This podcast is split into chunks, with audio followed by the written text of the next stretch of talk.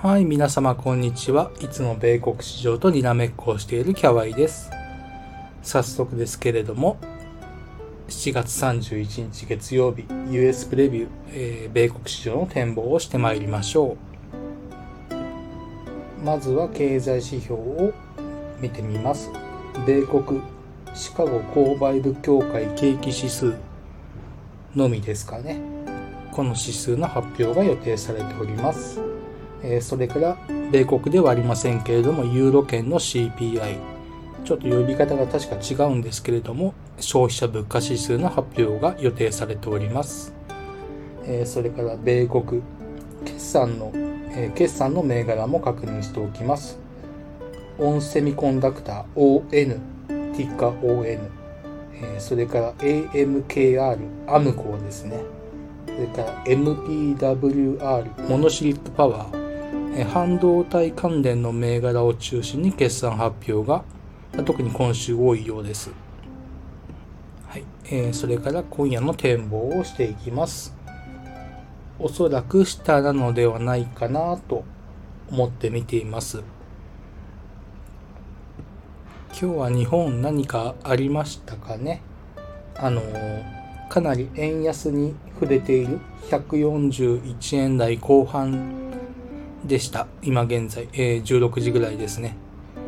ということは相対的に割安なアジア特に日本をはじめとしたアジアの市場にお金が流れる可能性はとても高いんじゃないかなと思っています。欧州もわずかに下げてスタートしました。それから US10 イールド今日変化日、えー米国10年債利回りですけれども、4%を超えております。もろもろ鑑みますとちょっとグロース、ま、米国にはちょっと厳しい流れかなと考えています。本当は明日の方が大事なのですけれどもナスダック S&P500 年初来高値7月19日でしたかね。ここから、9本目。9本目で下げ幅を出さないことは、上昇の条件になるかと思います。US10 イールドも7月19日の底値から9本目。こちらは上昇上げですね。上昇懸念があります。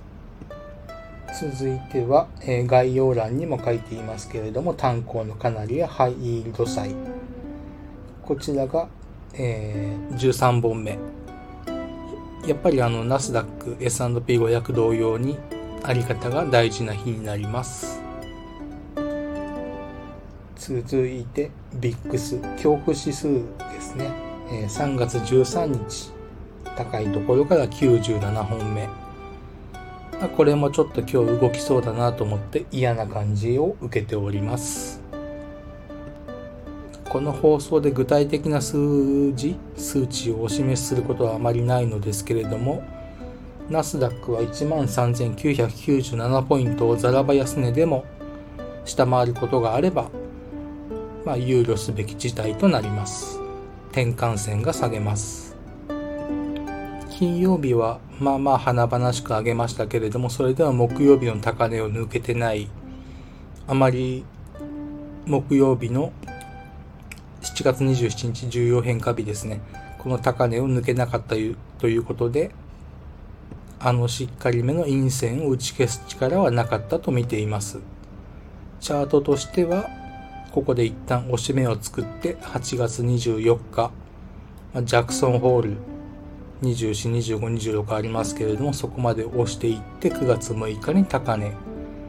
こういった流れが一番チャートとしては綺麗に収まるのですけれども、まあ、どうなりますか？ちょっとしばらく注視したいと思います。ざっくりですけれども今日の見通しはこういったところです。ちなみに今日から BGM バックミュージックを少し手直ししてまあ慣れない作業をして手直ししたんですけれども聞きやすいかどうかなどなどご意見ご感想お待ちしています。あとはあの放送の概要欄も結構しっかり書いてるんでウェブで聞いてくださるのももちろん嬉しいのですけれどもアプリで聞いてくださるといろいろメリットがあります、まあ、概要欄が読めることえ、それから倍速再生、お好みの速度で再生できるとか、それからツイートにリンクを貼るのを忘れても、まあ、アプリでプッシュ通知が来たりといろいろメリットがあるのでご検討くださいませ。えそれでは、今回はここまでです。この放送を聞いてくださった皆様の投資活動が少しでもハッピーになることを願っております。また明日の放送でお会いしましょう。お相手はキャワイでした。またね